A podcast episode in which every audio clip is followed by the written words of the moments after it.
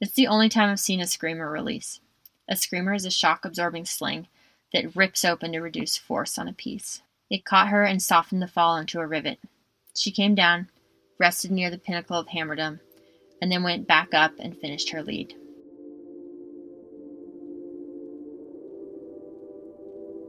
Welcome to the Broad Beta podcast. Today you'll hear from Lorna Illingworth.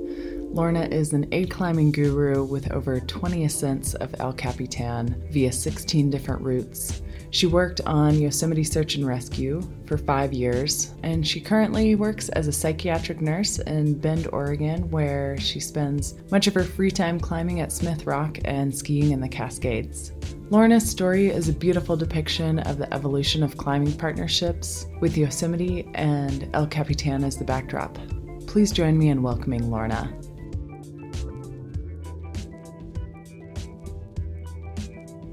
My name is Lorna Illingworth. I live in Bend, Oregon with my husband Roki and our cat Pep.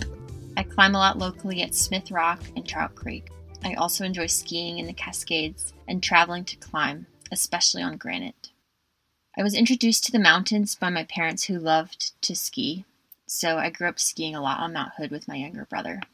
Also, my parents are from the Lake District, England, so every summer we would visit family and do some fell walking, so hiking on the hills and peaks. I started climbing in college and quickly realized I wanted to learn as much as I could about climbing.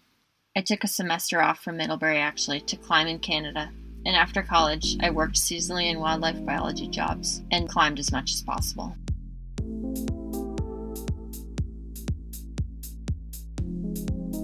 I decided to write for Broad Beta because Jeannie is one of my good friends and climbing partners. We climbed Fitzroy together in Patagonia several years ago, so talking to her and reflecting on my female partnerships is what led to the story I will share.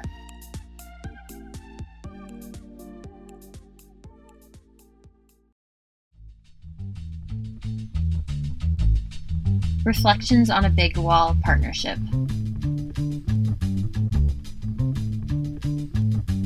It was June 2008 and Holly and I were launching up the Shield. The Shield is a C4F A3 aid climbing route that climbs through a prominent headwall on El Capitan in Yosemite Valley. It's wildly steep and exposed. We had climbed another El Capitan route, New Dawn, a few weeks prior, so we felt pretty dialed. The weather forecast was solid, and I was looking forward to some time on the wall before warmer summer temps. We arrived at the base of Free Blast just before a team of two guys, the free blast is the first 10 pitches of the Salathé Wall, with free climbing up to 511. It provides access to several other routes on the southwest face of El Cap, including the Shield. The two guys sprayed about climbing fast, so we let them go ahead. Halfway up, I found myself waiting at the belay behind the team, and one of them apologized to me for jumping ahead. At this time, 14 years ago, we were one of the only female teams climbing consistently in the valley, and we could climb the free blast efficiently. Holly was one of my first serious female climbing partners, and we were a competent, motivated team. Two years prior, in 2006, I began my first season on Yosemite Search and Rescue, YOSAR. It was intense and wonderful, and I was the only woman officially on the team. The year before, I had climbed many Yosemite test pieces, but I had yet to climb El Capitan. By the end of that season, I had climbed three El Cap routes after honing my skills on Leaning Tower and Washington's Column. My second season on SAR, 2007, was the year I teamed up with Holly. I was nursing an Achilles injury upon my return to Yosemite and realized that it would be a good time to improve my aid climbing skills. I was keen to get back on El Cap. The problem was I needed to find a solid partner for big wall climbing. I didn't have a consistent partner even for free climbing. I climbed with friends who visited from Oregon, people who came to the SAR site, and my team members, but I wasn't scheming bigger routes and goals with anyone. That is when I met Holly, an experienced aid climber, through our mutual friend Moose. I think of Holly often because we had so many shared experiences. When I hear country music, I automatically think of her. I don't hate country music, but it's not my top music choice. Holly loves country music. On El Cap, we would set up the portaledge, get ourselves organized, and turn on the radio to have dinner and relax. After a day of hanging on the wall, it was part of the ritual, along with baby wipes and hand salve. Sometimes we switched stations and listened to the Hawk, which played classic rock, my preference. but Holly singing to Achy Breaky Heart was pretty hard to beat. With music playing, we would pound out our tin can remains from dinner with wall hammers, look at the lights in the valley, and talk about past and present climbers, partners, and of course, climbing on El Cap. Holly was my main big wall partner and climbing mentor. She was unapologetically, enthusiastically psyched on aid climbing. Holly, to this day, I believe, still has the record for the most different El Cap ascents for a woman. When we first met and she asked me to climb the North America Wall, I excitedly said yes. We had different strengths. Holly was the aid ace on our team. She would go for it and figure out how to hook through a section or stack pitons. I always preferred free climbing over aid climbing, and was the taller climber of five six. This meant that I would lead the rivet ladders and anything that the topo deemed reachy. She works as an accountant and acted for such as for our team.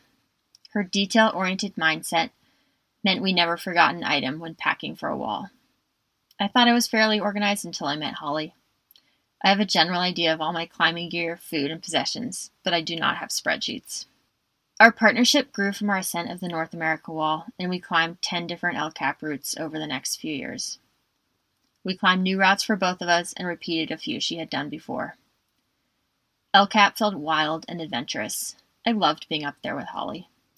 She was intense and driven in every activity she pursued, and although we had different demeanors, we worked well together. I feel so lucky when I think back on our ascent of the Salathé Wall and how we didn't see another party on the route. This was prior to the common practice of rapping in from the top of El Cap. Back then, only 16 years ago, most people climbed El Cap ground up. We had the route to ourselves in May, unheard of today.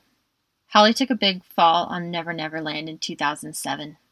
It's the only time I've seen a screamer release. A screamer is a shock absorbing sling that rips open to reduce force on a piece. It caught her and softened the fall into a rivet.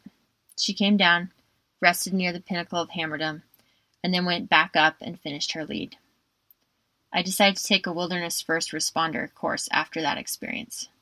Back on the shield headwall, I took an aid fall and, and an offset green yellow alien hit me in the mouth. I came down to the belay, rested, and evaluated myself. I had a puffy lip and lots of blood, but all my teeth were intact. Not wanting to let my partner down, I finished the lead. Holly did another hard lead on the headwall, with stacking pitons. The shield headwall is very steep, and I vividly remember the exposure from my hanging belay and being very cold. I followed the pitch in my big parka.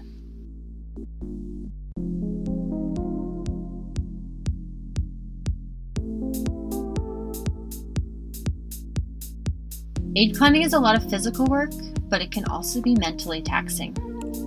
I am fairly risk averse, but love all types of climbing, including aid climbing. I am able to be present and focus on each move when I delude myself to think of each piece as a bomber placement after bounce testing. But then a piece rips, like the offset alien on the shield head wall, and I am challenged with that fear. For aid climbing, I have to shut the fear out of my mind to be efficient. For example, when using a fixed rope on the New Dawn route, I used a tiny string from my water bottle to fit through the hole, and I could not focus on that in the moment to move past that section. Now that I mostly free climb, friends ask me with bewilderment why I've done so much aid climbing. Sometimes it's hard to think of the reasons why it was so enjoyable for all those years. Carrying a heavy haul bag down the, from the top of El Cap is not fun. Ripping in the piton in the dark on the muir wall and still going up to finish the lead is not fun. All that aside, the experience of big wall aid climbing is truly amazing. Puzzling through aid placements, visiting parts of the wall that still have not been free climbed, sitting on a belay seat watching my partner in the zone, having birds dive by, and leading with total focus on each placement. It's the granite wilderness, the space, the focus, and the people I've shared those moments with. After being on El Capitan, I would always feel a great sadness a few days after being down on the ground, and would want to go back up. I loved the extreme sense of presence I had when aid climbing. I loved the partnership of being with someone I respected, found interesting, and enjoyed spending time with. I've never wanted to solo a wall because I love the partnership aspect. Holly and I don't climb together as much anymore. Our lives took different paths and our partnership changed after her accident. Holly took a big fall doing the nose in a day in 2009 with her partner, and she broke nine bones. Luckily, she fully recovered. Looking back, it is strange to me that I climbed the nose in a day only four days after her accident. I probably felt compelled to, since I'd already made plans with my partner, though we decided against short fixing because of Holly's accident. I think I was also coping with the shock of her accident and did what I do to cope sometimes go climbing.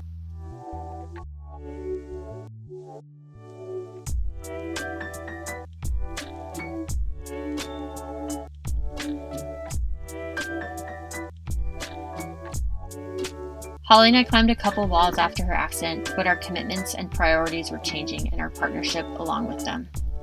Our summers of being obsessed and addicted to El Cap had passed. I moved on from Yosar and went back to school. Holly got married and moved from Yosemite to a couple other national parks for a few years with her partner Jeff. I am in love with climbing as much as ever. I crave climbing in El Capitan and have climbed walls in recent years. But I am also psyched to alpine climb, sport climb, and adventure climb internationally. Though the climbing objective is important, just as important for me is the person I'm doing it with, the partnership. As I get older, I realize I want to spend time with people I love and cherish. I still need that presence and focus that only climbing can bring, but I want to share the adventure with a partner who challenges me and who I push as well. When climbing walls with Holly, I had utter confidence that we would climb the route we started up and that it would be fun. We supported each other, and through our partnership, I learned about trusting a partner, committing to a route, and finding into myself to do more than I thought was possible.